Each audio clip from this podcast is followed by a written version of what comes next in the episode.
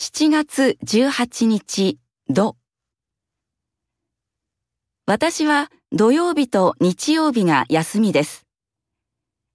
金曜日の夜はいつも1時までゲームをします。でも昨日はゲームをしませんでした。10時に寝ました。そして今日は6時に起きました。午前中プールへ行きました。午後図書館で勉強しました。夜はうちで映画を見ました。とてもいい一日でした。